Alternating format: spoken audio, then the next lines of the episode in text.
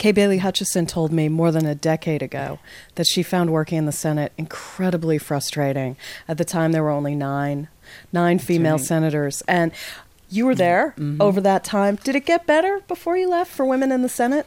I think it did. I mean, there were more, obviously more women, and uh, what we liked to do was uh, have our monthly dinners. We always said what we said there stayed there, uh, but uh, it was very informal. You know, just talk about anything that was on our minds, whether you know, talk about families, uh, events.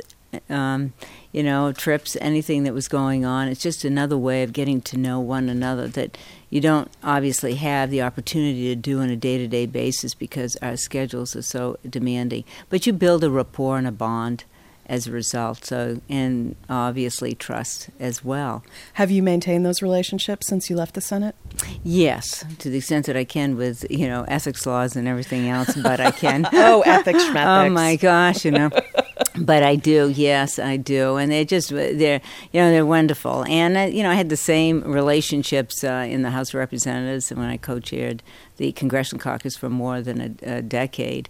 So uh, I've got to know uh, women very well, and you do you know develop that rapport. Um, because you have different experiences, and uh, at the same time, you know that we're unique in, in the political system.